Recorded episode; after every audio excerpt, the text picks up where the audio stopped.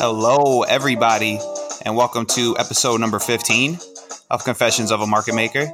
I'm your host, Ray, aka All Day Ray, aka Rambunctious Raymond, and I'm here with my sens- sensational co host, former market making barbarian of 20 years, a man who's been involved in more explicit deals than that, go- that girl walking the street a man who is now trying to atone for his sins by teaching a bunch of degenerates how to retail trade. I'm referring to the Saskatchewan silverback, JJ Luther. JJ, how's it going? Good, right? Jeez. Another yeah. caffeinated night, eh? Hmm. Oh, absolutely. You already, you already know how I do it. And today, our guest has spent uh, the last 15 years in investment banking 13 of those at Credit Suisse, which, witnessing uh, firsthand the housing crisis. A former online poker grinder in the early 2000s who capitalized on the poker boom, the founder and CEO of Ball Street Trading. I'm talking about Scott San Emeterio. Scott, hope, hopefully I got that right. How you doing? That's awesome, man. It's an introduction like a boxer getting ready to fight. It's great. Yeah, yeah. I mean, that, that's that, that's that's what I go for. You know, I'm trying to get like the you know the the crowd pumped up. You know, like you know the guys walking into the ring, and uh, you know Scott, I, just, I you know I just want to start off uh, with a proposition for you because you know I really like what you guys are doing with Ball Street, right? Um, a heads up match. You know, it could be Texas Hold'em, a game of your choice, whatever you prefer. If I win, I get a position at Ball Street. Let's do it absolutely. And, and, and Hold'em is Hold'em is the game of the day for me. I, I, need to dust off some of the Omaha stuff, but uh, anytime you're ready, would love love the opportunity to sit down and play a little bit and uh, get a chance to talk more. Absolutely. Now, you know, you know, you know, I joke, but you know, you know, I know I've talked with you before, and you know, said how you know, real innovating the ideas, you know, especially you know, for someone like myself who enjoys strategy, you know, looking for edges and stuff. Um, it's a real neat idea what you guys got going on, and we'll jump more into that later. But first, you know, I want to kick it off to JJ, uh, so I could ask you a little bit about your time as an investment banker. Oh, great! Um, thank you for being on the podcast, Scott. It's great to meet you. And, it's great to meet you too. Great to be here. I, I listened to a whole bunch of your episodes, and you guys do a great job. So I've absolutely been looking forward to this one. Thanks for this is a this is another great guest for our listeners um, in that a lot of the younger people ask me, how do I get, you know, how do I get on a trade desk? How do I get to Wall Street? Um, and I am not the best example because I crawled up through the sewers of the penny stock market. Um, so now, you know, this is great for us because we have someone who did it the proper way.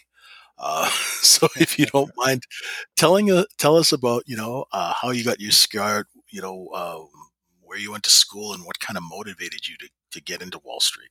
Yeah, I mean, I uh, I'm a kid of the '90s, so when I was younger, it was pretty simple. I asked my parents, "How do I get rich?" And my mom turned and said, "You go work on Wall Street, right?"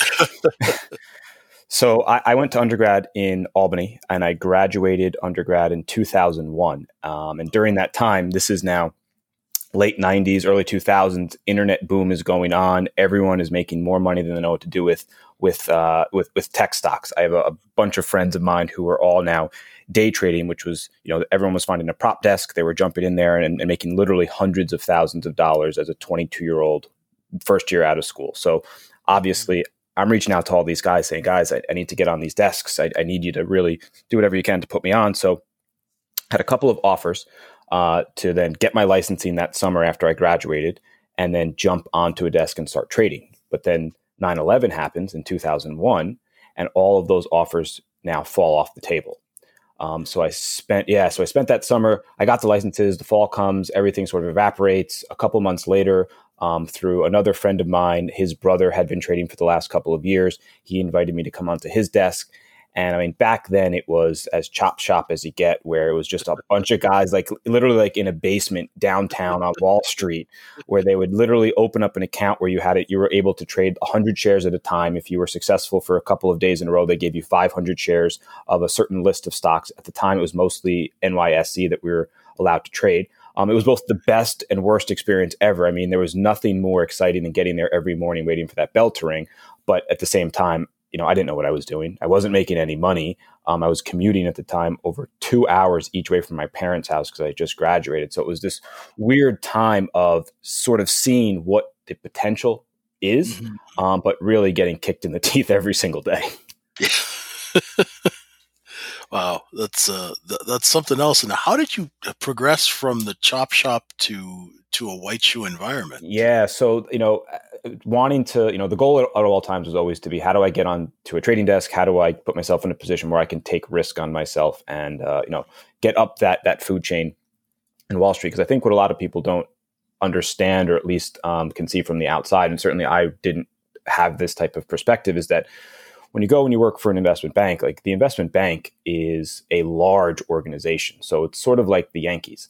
Um, you know, you need people to pop popcorn, you need people to sell popcorn, you need people to sell tickets. There are a lot of jobs on Wall Street, so to speak. Um, they're not all going to be glamorous. They're not all going to be high paying. Um, and it's really trying to figure out how do you put yourself in a position to have the opportunity to get one of these really marquee jobs, which is getting on a desk and then ultimately getting the, the ability to have your own risk book where you can ultimately make some of that real money. Um, so for me, I bounced around. I was uh, I spent a year at Deutsche Bank, a year at Morgan Stanley, and a year at Bear Stearns. Um, basically doing consulting work there, getting a feel and the lay of the land. Um, then yeah, so then I took a year off and I played poker pretty much full time. This is back really? during the boom. Okay. Yeah, back during those days, um, you know, I was I was at Bear at the time, and I would leave Bear and I'd go home and I would literally grind all night till like two, three o'clock in the morning. And at a certain point, I was making more money playing poker than I was at Bear Stern. So I said, you know, what, why am I going to work every day? Wow. Tried to do that for a while, but um, you know, looking back, wasn't really as disciplined as I probably should have been. Um, and now at the same time, this is now 2005. Uh, I have another group of friends who are all at Credit Suisse, all in the mortgage department and they're now coming into their own from a career perspective and they start telling me about all this great stuff that's happening over there especially in this market because this is now the uptick in all of this securitization of all these mortgages mm-hmm. and uh, i go over there and uh, they bring me on my first literal job that i had over there was creating those pay as you go contracts that you saw in the big short that christian bale's character was shopping around Yep. Um, so literally, it was creating the Credit Suisse version of what that contract looked like back then. Those were like thirty-page documents outlining all of the different, I guess, both risks and opportunities that both sides of the trade were taking. Um, I got my first taste into that space. Um, having yeah, so then having that experience with that specific product. Um, and having my friends who were able to pull me up onto the desk, you know, it's, it's almost not enough these days that you can't push yourself too many places. You need to certainly have people on the inside to pull you through. So people who are, I guess, trying to figure out what's the best way to get into of some of these organizations. Um, it's hard. It, it's really hard, and it gets a lot hard. It's, it's, it's much harder today than it was yesterday, and it'll be a lot much harder tomorrow than it was today. Um, it, it's finding those that network of people that will help you give you the inside um, information on when the desks have openings, what specific skill sets you need to have to have those types of conversations, because pretty much if you're going to go and have one of these conversations for one of these high level um, positions, you're going to really need to know your market stuff. And that goes across, you know, obviously equity, fixed income, FX, whatever you're really looking to get involved with. Yeah, definitely. I mean, you're competing with some of the sharpest minds in the country. So uh, and it also internationally too. Because that's you know, the other thing too. I mean, I've been on the desk. I went to Albany, right? So it's a state school in New York. I, have sat there and had the head of the desk turn to me and say, "Well, we're going to bring some interns and analysts on. Here's a big stack of resumes. Um, why don't you go pick everyone out of Harvard and you can throw the rest in the garbage?" That happens. That that's yeah. that that happens. It happens all the time. Yeah, that that that that would make sense. So I would assume because I'm sort of a, a mechanic. Um, that's what I was in the market, and I think by the way you started actually compiling these documents and these contracts probably gave you a heck of a lot of insight into the mechanics of the whole situation, I guess. Eh? It certainly gave me a perspective when everything started to fall apart because everything you know when those days started to to really creep in uh, it was let's go back to the contract and see really where our liability and what our obligations are so knowing the mechanics of how the trades actually work and what's triggering all of these things it's a little bit different than just understanding what the spread is right against back yeah. in those days you know, against libor it's there's a lot more intricate pieces to putting these trades together. And when you understand all of the different nuances to them, um, it certainly gives you a better perspective on how you want to handle or take that risk on or, or push some of the risk off. That's fascinating stuff. So, uh, when you started that, did you have any experience with contracts, or is this something that you Um, a little bit, a little bit. Um, I had done some work with uh, some of the legal teams at Bear and at Deutsche Bank. So when I was there, it was one of those things that I was able to draw to. And they said, "Well, we have this new product, and I know you guys, I know you know a lot of the people in the mortgage side of things, so it's probably a good fit for you to be able to then have access to those guys and be able to sort of see the market as it begins to mature." It's interesting. I, I just I'm fascinated by this because in my career I've always noticed the guys who are into the details who have actually read the paperwork, where most a lot of people don't. It's scary how much a lot of people don't. Uh, are the ones who um, you know they're able to see the market a little bit differently because they know the underlying mechanics of what's going on. Yeah, it's funny back in those days that uh, when all the headlines, when all the CDOs started to blow up, that no one knew exactly what we had to do. So it was literally let's sit around the room and pull the contract piece by piece. And it was nice to be able to have that background to be able to understand exactly what every line item um, ultimately required us to either to ask of a counterparty for us to actually do ourselves. Yeah, that's that's that's very uh, yeah that, that that's a great background. That's interesting. So you um, so you went from writing those to actually being on the desk that. Uh, yeah, I mean, it, it took a, it took a couple years, um, but yeah, to continue to to work through to ultimately um, was running the P&L for the subprime desk from 2007 um, to about 2010 when I came off. Um, and that was, you know, that was the, the, rise and the fall of, of the chaos of what mm-hmm. that time was. Um, you know, looking back now, those those days, those were were were just crazy, crazy days. Just the hours alone. Like I would probably get there around seven every morning and literally wouldn't leave till eleven or midnight every single day. Oh wow, that that is amazing. That that is really amazing. Um, people don't really realize uh, the uh, the time that you guys put in. Um, I, I, know I had friends when I was younger who worked in investment banking, and and their hours were just insane. They would just work them like you know rented meals. Oh yeah.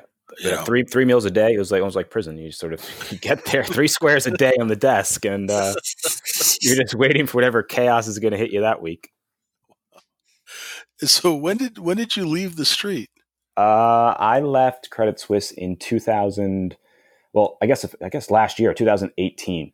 Um, so it was, yeah, so relatively recent. When I, um, you know, part of what the experience taught me through the crisis was that, especially being in in you know mortgages, the idea of a long and um, illustrious career in Wall Street is probably not going to serve me the next 20 years of my life. So I began to, whether it was consciously or subconsciously, figuring out how I was going to escape for lack of a better way, lack of a better way to describe it. And that's where some of the some of the, the, the, seeds started to get planting from my poker days, and and you know some of the stuff with uh, that was at the time was happening with DraftKings and FanDuel. Is how do we create sort of a, a better way to to watch and experience sports? Mm. Mm. Okay, that, that, that makes sense because, of course, naturally, and then all the young guys are like, "Oh my God, why did you leave?" You know, um, and and for someone like you, you'd be, you know, at you know you'd be a partner or a managing director status um, you know in the old days when they actually had partnerships. Yep. um, you know so um, was did you did you find that it was sort of wearing you out or? Well it's just i think it was more of the you know after the crisis happens you you sort of live in this new world where the pay is not as great as it used to be. We're living in the post uh, dodd-frank legislation which means that it's much harder on investment banks to make money. Um, at Credit Suisse specifically, we had a change in CEO, um, which really affected the direction and the vision of the company. We went from more of an investment banking focused firm to now more of an asset management, specifically out of Asia based firm. Um, so there really wasn't that much of uh, incentive, quote unquote, to stay. You know, I certainly wasn't, you know, older now, wiser. It wasn't necessarily killing myself every day when I went in. Um, that's only because now I got very good at both the network at CS as well as you know the specific roles and, and functions that I was asked to do on a day to day basis. Oh, that's great. Well, thank thank you very much. It's really informative to, to pull that layer off and, and and you know get it you know straight from the horse's mouth with the especially a lot of our younger uh, listeners who are uh, trying to find a way in. And um, you know, I, I I got influenced by Michael Lewis's Liar's Poker in the early '90s, yeah. and uh, you know, and when he talks about that book, he um, you know, he says I wrote it as a warning, not, not, not, for recruiting. You know. Yeah, I would I would say be careful what you wish for. I mean, I, I look at uh, Mike Lewis and know with The Big Short, like I literally lived that. Like that was literally my my life, and you know, watching that movie play out now, uh, all these years later, um, is, I don't know if it necessarily glorifies it all, but it was I don't want to say scary at the time. I don't know that we really appreciated how much damage was being done. Exactly. Right. It, it, exactly. It, like at, at, the time, I don't even like say like it was it was fun. It, it, wasn't fun. Like we were literally there in our seats for 14 to 16 hours every day. And um, if you know you look back now and you really see exactly um, the, what was left behind, and it, it's it changed everything pretty dramatically. And I don't think people fully appreciate the new Wall Street that's out there, at least certainly on the buy side, on the sell side. Sorry. Definitely, definitely. I'll let uh, I'll Ray I'll let Ray uh, take over. Thank you very much. Yeah, of course. Yeah, yeah, interesting stuff. Yeah, just you just got like like you know while you were going through like that time through the crisis, like what are some of like the like the feelings, the emotions that you were going through? Did like were you realizing the magnitude of it while it was happening? You know, it's funny. I was actually having this conversation with someone a couple days ago, and I think it was uh, the combination of we understood how bad it could be. I don't think we understood how bad it was ultimately going to get to be. And I remember specifically one day. Um, so being on MBS, we were on the the fixed income floor. So equities um, was on a different floor. So everyone on that specific floor is all fixed income. And it was the day that the Senate voted down TARP for the first time. And before they started rolling those votes, everyone was sort of, I don't want to say joking, but we were sort of tongue in cheek saying there's no way they can vote this down. Because we all understood if they voted this down, all hell is about to literally break loose. Mm-hmm.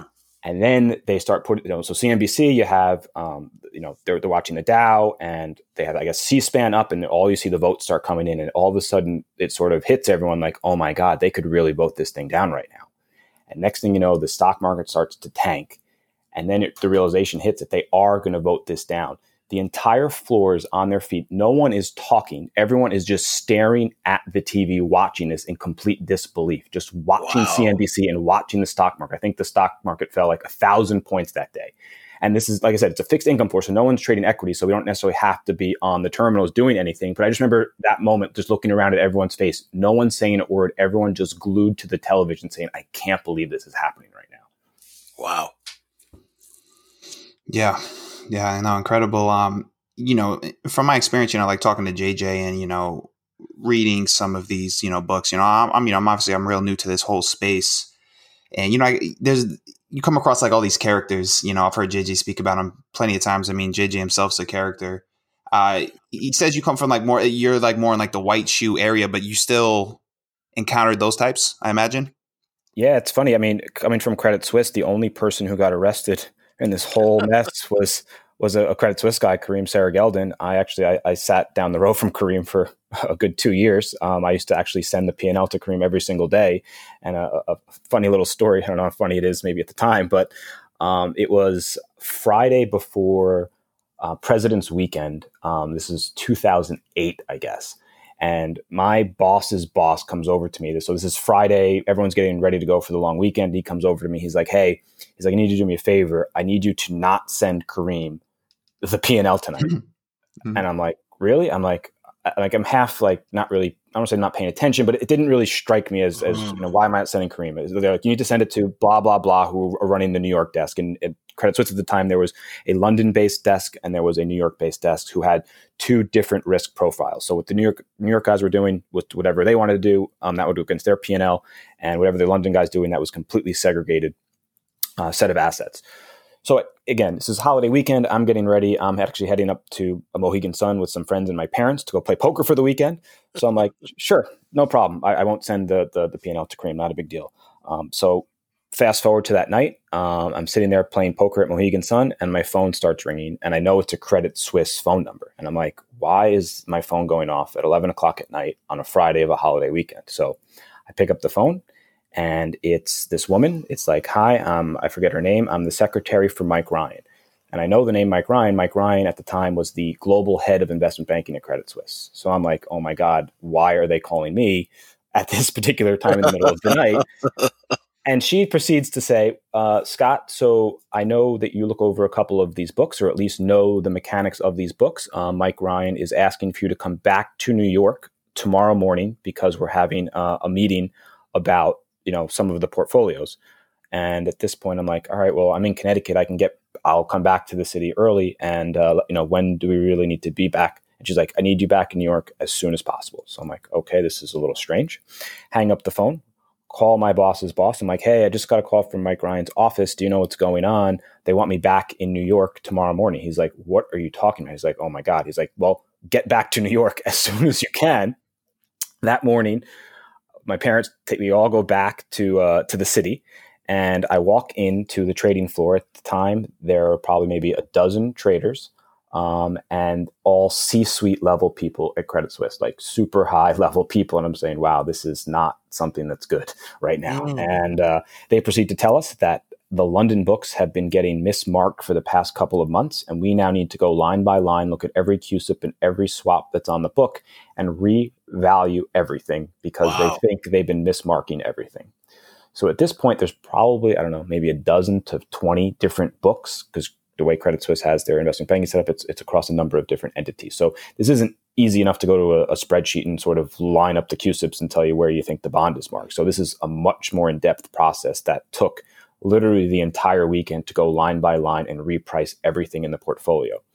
Monday around, you know, evening time, it's the holiday weekend, so the markets are closed on Monday. I walk into the uh, the head office there on the floor, and I slip him a piece of paper. And uh, the books that I was writing down uh, came to about two hundred and fifty million dollars. I slid him a piece of paper. He looked at it. He sort of laughed. He said, "You didn't want to say this out loud." I said, ah, "You know." At this point, I'm like half delirious. They have a big whiteboard with all of the books and just negative seventy five, negative one eighty, negative two hundred, and that was all of the write down that Credit Suisse ultimately would take. Because then on Tuesday, when I wake up and go to the office um, that morning front page of the Financial Times, Credit Suisse takes a $2.9 billion write down. And that was all of the bonds that we just wrote down all weekend long. So Kareem, I don't know if you necessarily put him into the the back alley type of type of guy. He was genu- genuinely a super nice guy, super super smart guy. I think they just got themselves in a position where they didn't think the market was as bad as it was, or they at least potentially thought that it had hit the bottom and was going to bounce up, and then maybe they wouldn't get caught. Unfortunately, it was really bad timing that the market continued to accelerate down.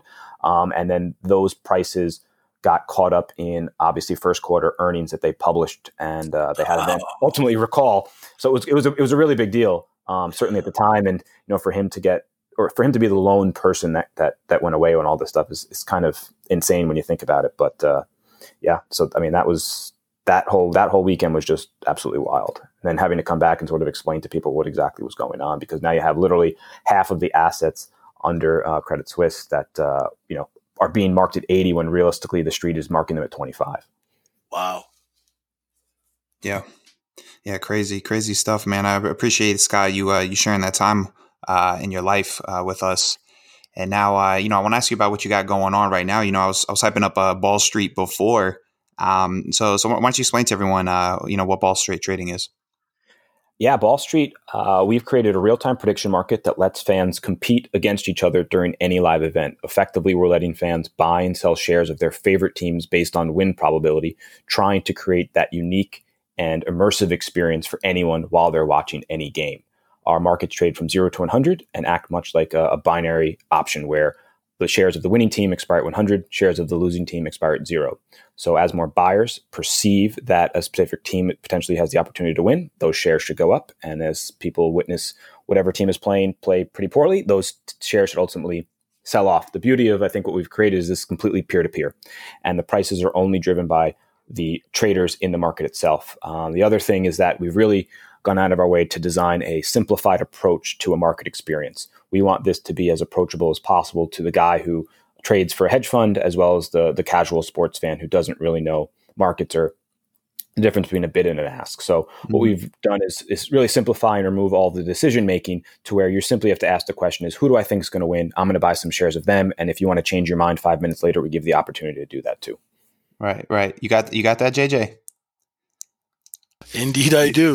Fascinating no, no, stuff. I, I, no, I just because he was like, well, you know, he was like, I have no idea what this is all about. right. Well, the thing is, I, you know, I, I was sort of, I've, I've, been one of those guys who's been in a cave for the last twenty years, and um, so you know, they had to explain fantasy football to me, and uh, you know, along with a, a, bunch of other pop culture, which, uh, which he still doesn't understand. Yeah, okay, I know who Bonsafe is now. Yeah, yeah. But um, you know, Beyonce is Beyonce. Beyonce, Beyonce. I'm sorry, I stand So anyway, um, yeah, no, it's great. It's, I was always, I'm always fascinated by this stuff because it's yeah, no, I'm, I'm, I'm, I'm, bust, I'm busting your balls, Jay. No, um, Yeah, so you know, how did you, you know, Scott? Like, like the the the fascinating to, uh, thing to me is like, how did you make the connection, like between sports and trading? Like, where does this? How does one? How do you come up with an idea like this? It was a combination of the seeds. Like, you know, I, I played a lot of poker back in the day, and there were certain aspects of it that I really enjoyed. Back then, I, I was a huge sit and go grinder, so I would literally just oh, fire okay. up a couple couple screens and just drop as many tables as I could and just play through all of those. So. Uh-huh back when I was trying to figure out a, an interesting way to have a competitive way around watching a sporting event, went back to my need, at least in poker, to have some sort of level of control. Um, yeah. Betting sports, at least conventionally, right? If I'm going to bet on the Jets or on the Mets, and they look like you know they're, they're terrible when the, when the game starts, I'm sort of stuck. So I wanted something where I had control, whether I was going to put my chips in or take my chips out, fold, raise, those types of aspects I wanted to put in. And obviously, with my market background, um, it, it, seemed to be a natural way to think about things. Um, I know in Europe there's match betting through Betfair, um, but in the U.S. you can't do that. Certainly the CFTC will have some issue with that, and this is all also pre-PASPA, so there were some issues that were, you know, or at least there were ways that I needed to approach this that wouldn't get us into any sort of legal or regulatory um, conflict. Mm-hmm. Um, so what we basically did was we created this contest structure, much like a poker tournament, right. where it's specifically this vacuum of activity that you're only going to rank against those players who are trading you in, in that specific game. Uh, we then went through and created uh, literally an, uh, a market where uh, players had to fill the book. So you had to put a bid, you had to put an ask. We had a, a beta market a couple years ago. People came back and said, listen, I-, I love the concept, but it's actually kind of confusing and kind of distracting.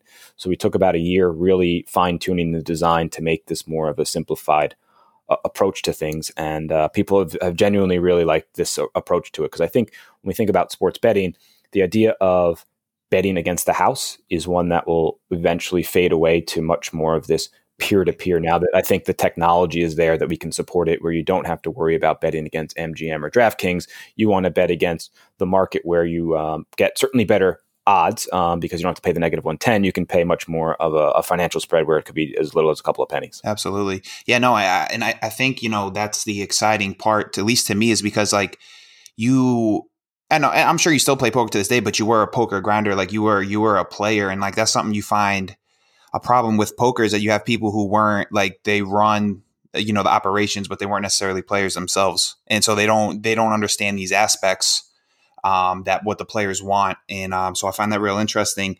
And you know you know i've played around with the, the app before. I played some of the games. Um, am i wrong in assuming that it's better to have some trading experience um, and skill over sports knowledge I think if you're asking two people to play for the first time, I would certainly pick the trader over the sports fan. Mm-hmm. Um, that that being said, I think the learning curve that we've created is relatively short. I think what we found is that there's this light bulb moment when everyone sort of sees exactly what they have to do to be successful.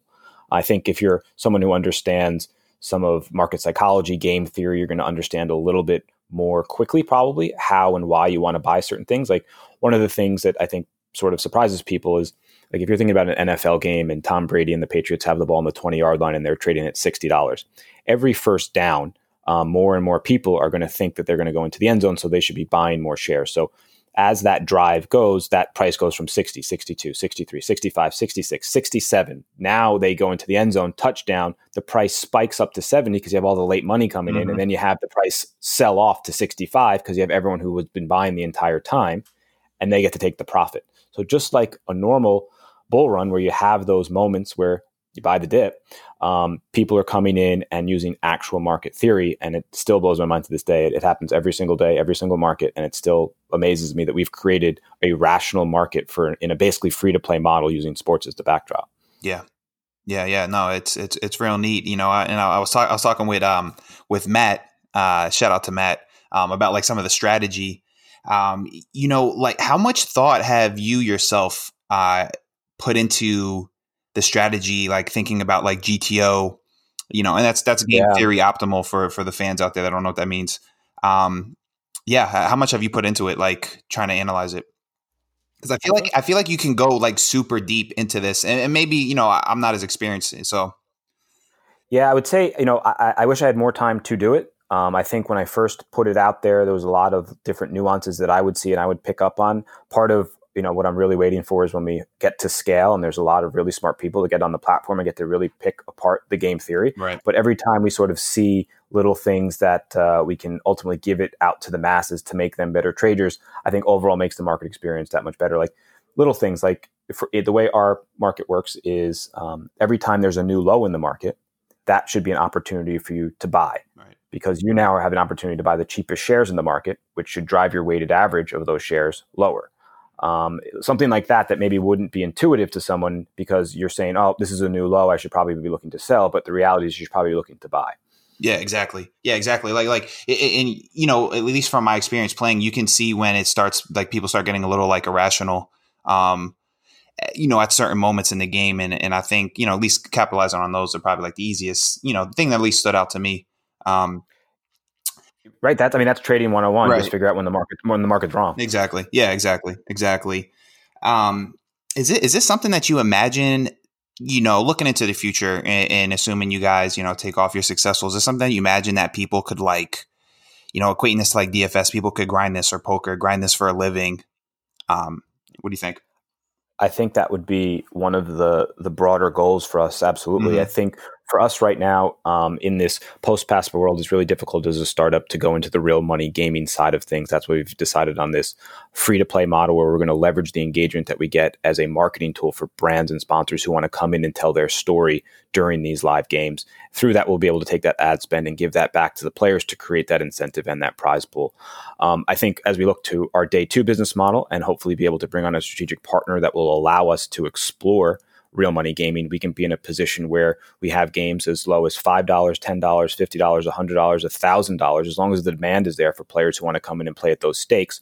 For us playing, uh, paying out a flat democratic payout, you could, in theory, have um, a $1,000 buy in and a 1,000 players playing.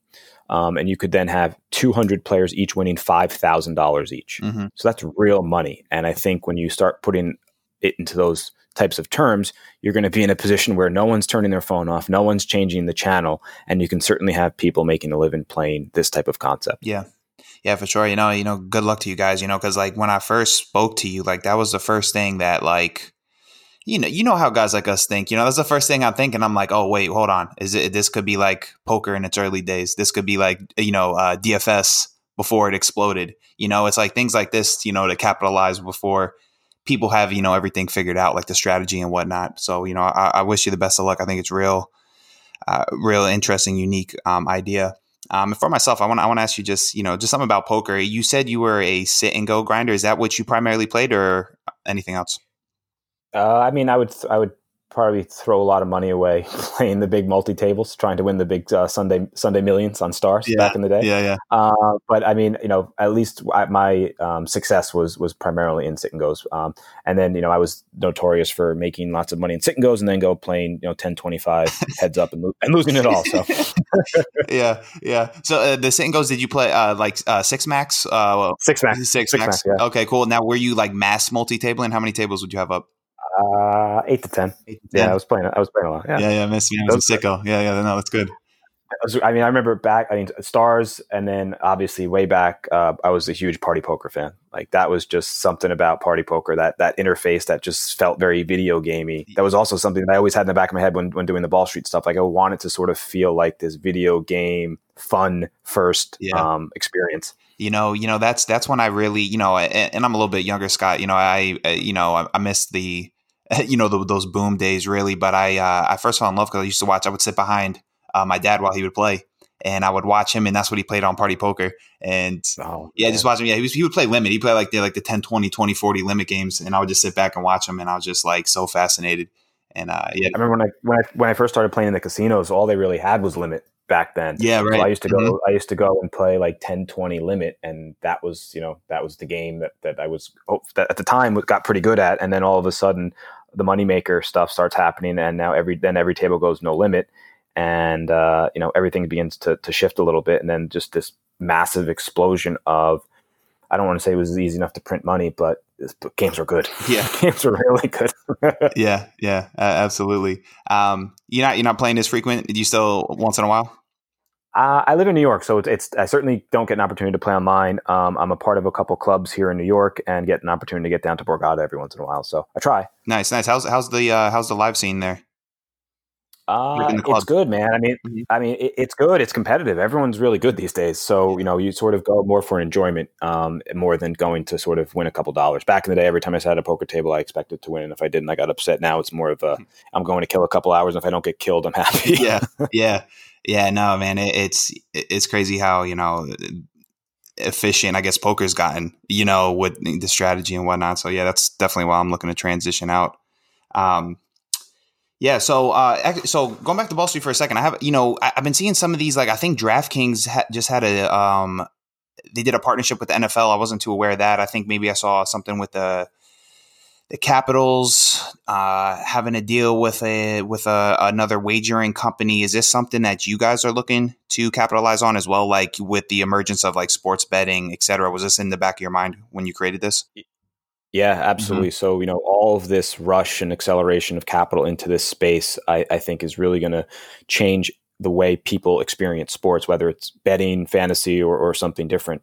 Um, I think all of the partnerships that are going on right now hopefully set us up to be in a position to capitalize on those once we get our uh, our, our, reach out there, and we have um, fully functional markets with you know let's five, ten thousand players every single game.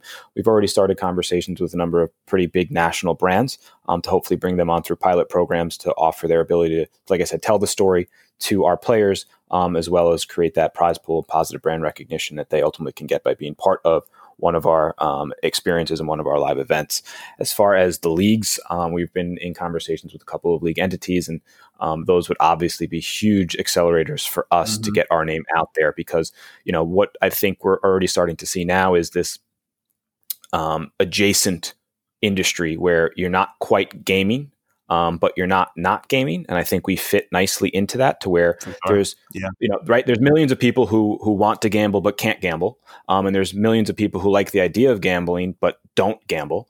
Um, you know, I think you know this concept of gambling as this really negative um, thing. It will eventually dilute itself away it over, over the next couple is. of years. Yeah. Right? Oh yeah. Oh, yeah. Right right so so with that then we have an opportunity now to sort of sit in this space where we can scratch that itch for everyone who wants to have a little action or a little something on the game because if you're betting from an entertainment perspective there's no one who can argue that it's not fun right uh-huh. even if it's five bucks exactly. like it's better to have money on the game than not. So what we're hopefully being able to do is we're going to give you a compliment or something to do along with the game that you're both going to get the ego trip out of beating 2000 people who traded the Yankees, um, or even winning, you know, 50 bucks, 100 bucks, 200 bucks, or even 10 bucks. Mm-hmm. Yeah. You know, you know, it's like it, on July 4th, I was, you know, I was watching the fireworks, um, you know, and then I realized I couldn't bet on it. So I left, so you know what I mean. So no, I, you know, I, I could have, you know, it was like now every game I watch, like, like tonight, it's going to be the Rams in uh, Seattle. Um, I'm going to play a little DraftKings. I'm going to pull up Ball Street. You know, it just yeah, like you said, it just makes it makes yeah. everything more more enjoyable, makes it more interesting when you got a little skin in the game. It does, and we we want we want people to open up the app and they want to see thousands of people. And I think it's much more of an interesting story to trade against 15,000 people while you're watching the Rams game um, versus betting, you know, 50 bucks against DraftKings or against FanDuel. Yeah. Yeah. For sure. But, you know, maybe that's just the degenerate in me talking, but who knows? but we all got a little degenerate in yeah, us. Yeah. Cause, cause, you know, because you notice when, when I said the fireworks bit, JJ didn't laugh. So, cause he, he's, you know, like in our trading room, he's like the real, like, uh, you know, strict, you know, no, you know, uh, straight laced guy, but no, it's it's all good. Um, so well, every time I break the rules, I get I, I get put through the spanking machine. So yeah. it's just it's just easier for me to you know have discipline. Yeah, you know? no, no, for sure, for sure. Yeah, we're just joking around. Um, last question here, Scott. You know, uh, yeah, I was re- I was reading the interview you did with uh, you know, Beyond the Trades. And the question you were asked was about like your favorite saying or message, and you chose a uh, Notorious B.I.G. lyric uh, from "Sky's the Limit." And, you know, anytime I have a guest on who's a who's likes hip hop, I ask them for their uh, top five, uh, dead or alive. I'm a New York guy, so I mean, mm-hmm. Biggie's going to be up there. Uh, I'm also I'm an older guy at this point somehow, some way, so it's probably going to be all chalk. I would say it's Biggie, Pac, Jay, Kanye, and maybe Rakim. Okay. All right. Yeah, that's a good list. I, I, I love he said all chalk. For I don't even know if people out there know know what you mean by that, but no, yeah, but he gave the chalk answer. Yeah, that's that's funny.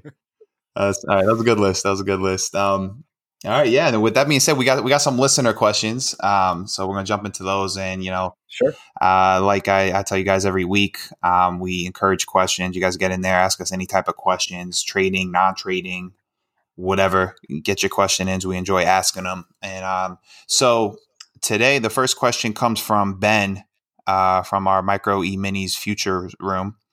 Um, and so he goes, so first it's uh, Ray. Uh, how close are you to becoming a full time trader and getting out of poker?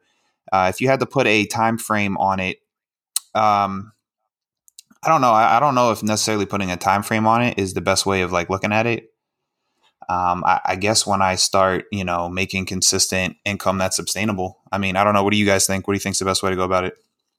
I, I would definitely not put a time limit on it. Um, right. I mean, learning to trade is hard enough in the retail sense. I mean, on the institutional side, we have so many tools. Retail traders, eh, you know, you're out there with a Swiss Army knife, you know, with guys with bazookas and, and cruise missiles.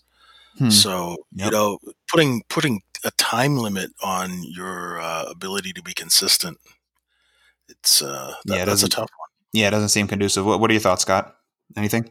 Yeah, I, think time should in no way be part of this equation. I think it's going to be really looking at the strategy and the plans that you have when you look at the market every day. Are those plans successful? And then are you disciplined enough to literally live that life to where you're seeing the setup, you're making the trade, and then you're going on to the next one?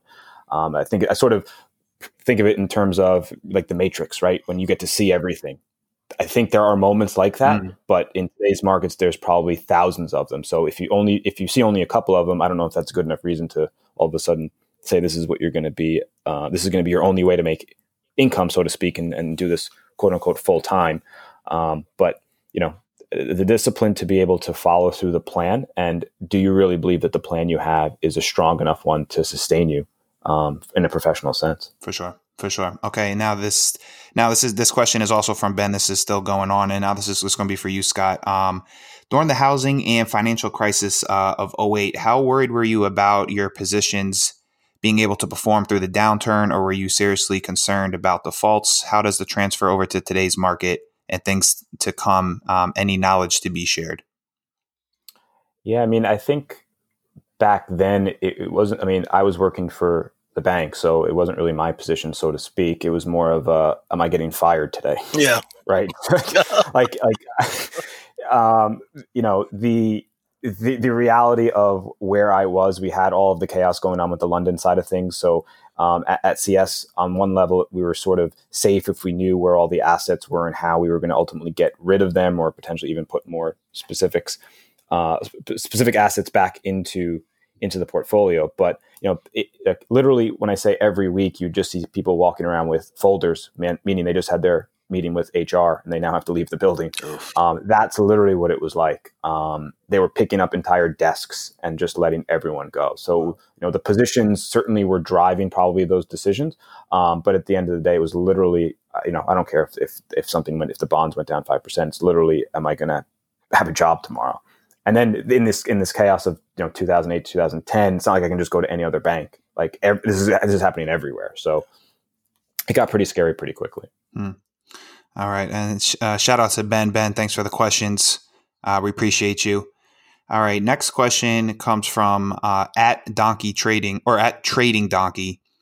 Uh, why doesn't JJ post pictures of himself trading in the VIP airport lounge or videos of himself accompanied by smooth skin? Sorry. Accompanied by smooth skinned caramel women draped on his body while trading for Machu Picchu.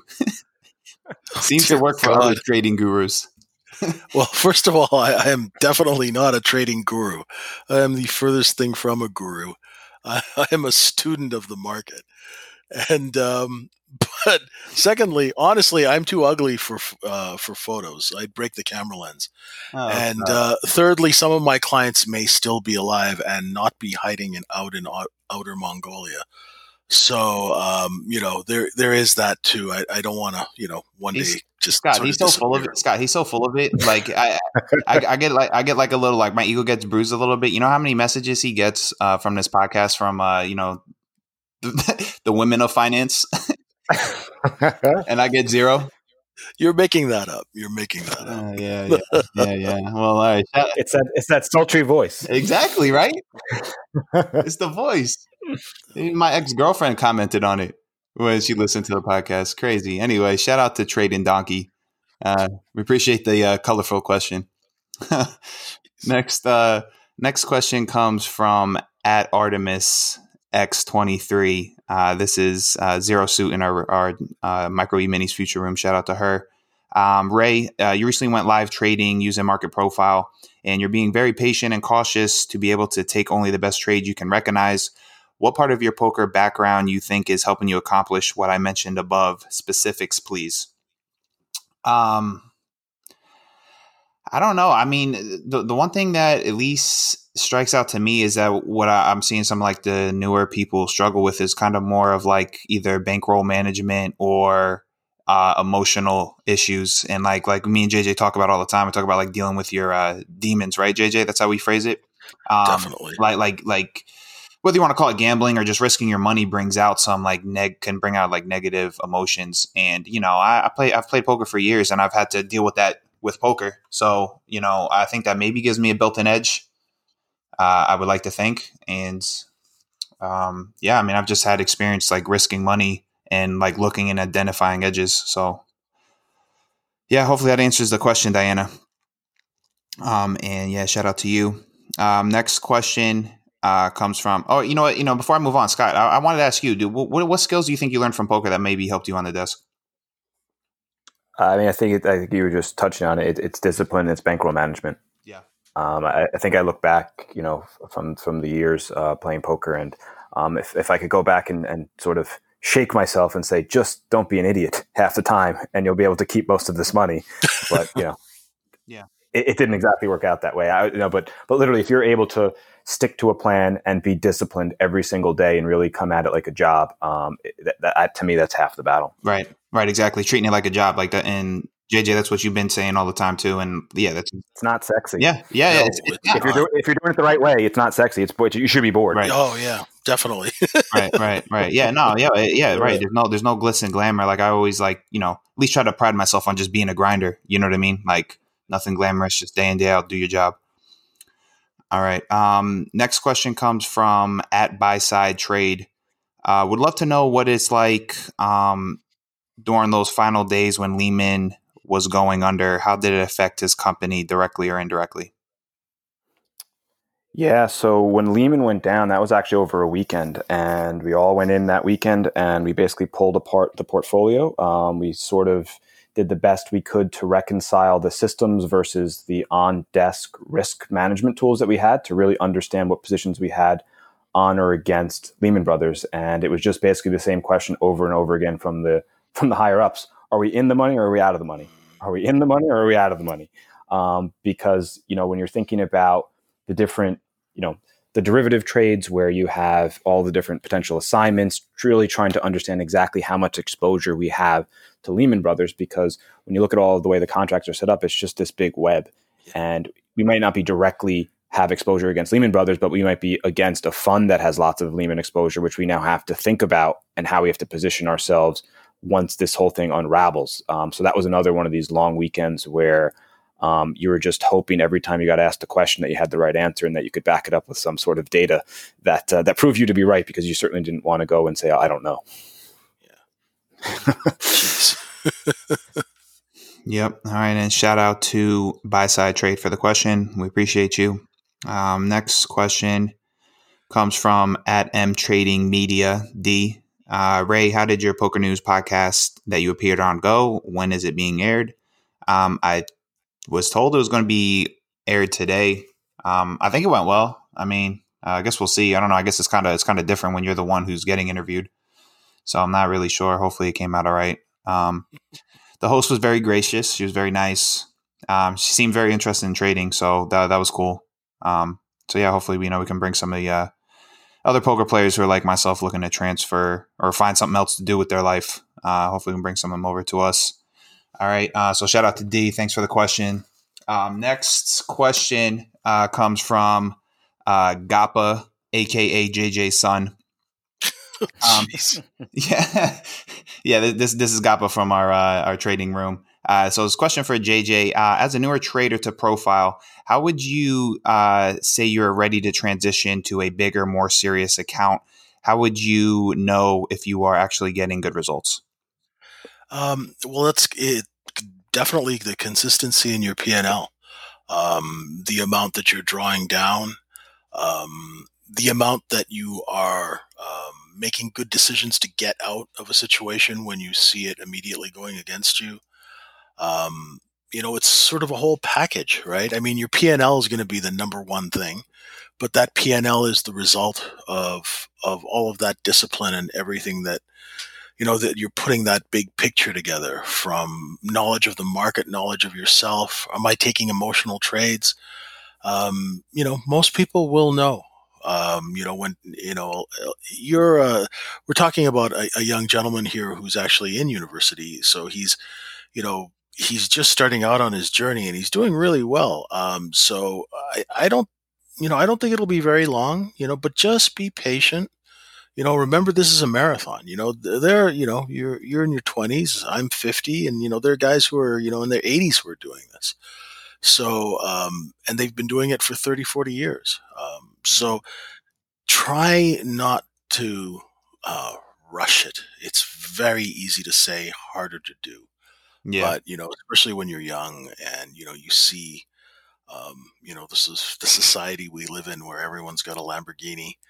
Um, you know, it's it's it's hard, but the discipline will pay off in the end. And um, it, you know, for you, I, I, I honestly don't think it'll be long. You know, but it's consistency. It's that day to day consistency.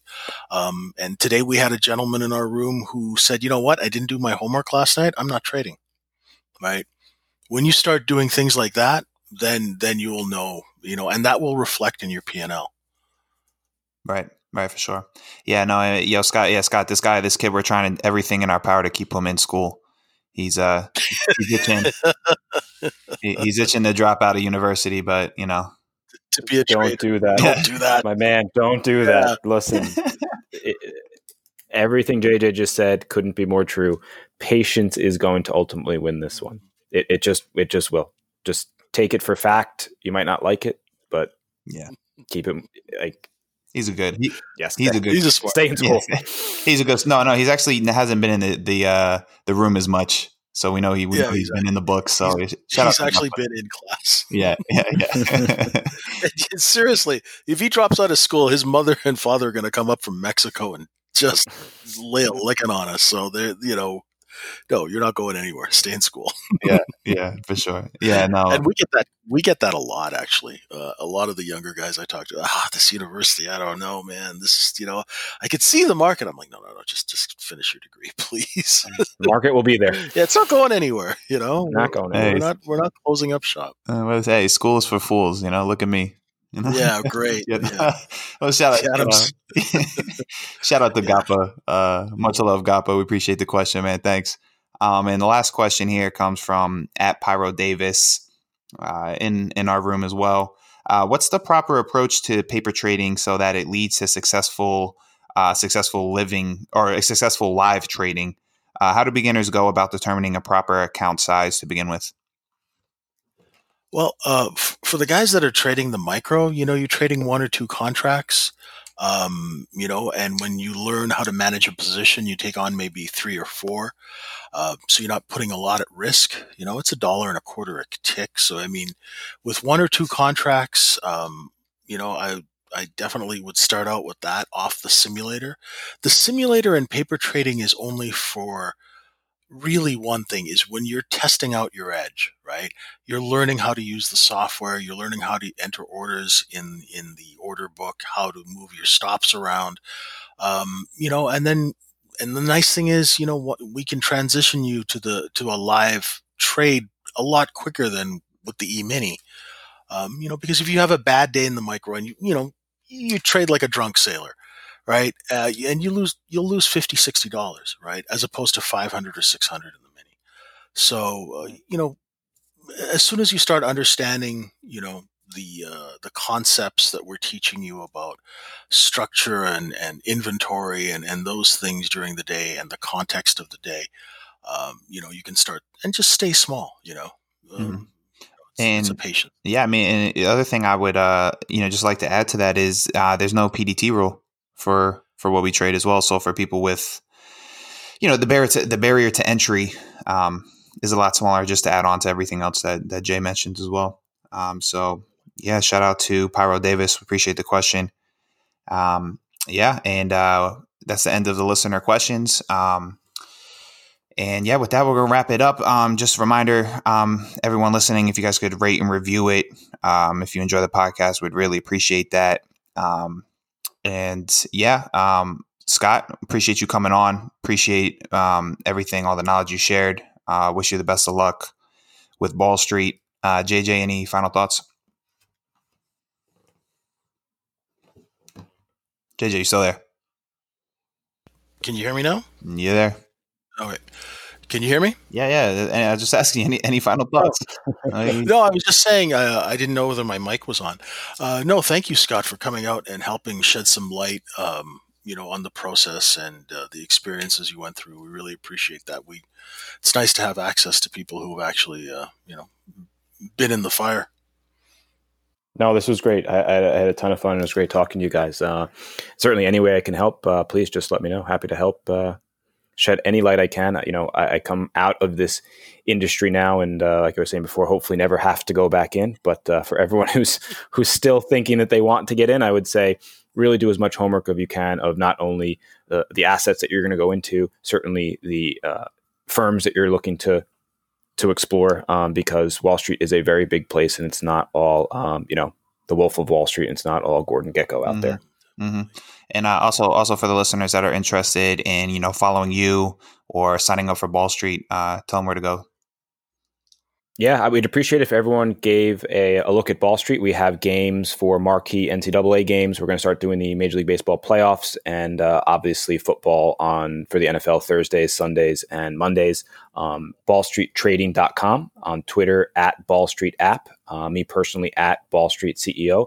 Happy to talk to anyone about anything from Ball Street to trading, finance. If you have any specific questions, um, happy to answer those. Anything about poker, by all means. I'm not as uh, as polished as I once was, but uh, can certainly dust off some of the uh, the old school stuff. for sure, for sure. All right. All right. And with that being said, for sit and go, Scotty.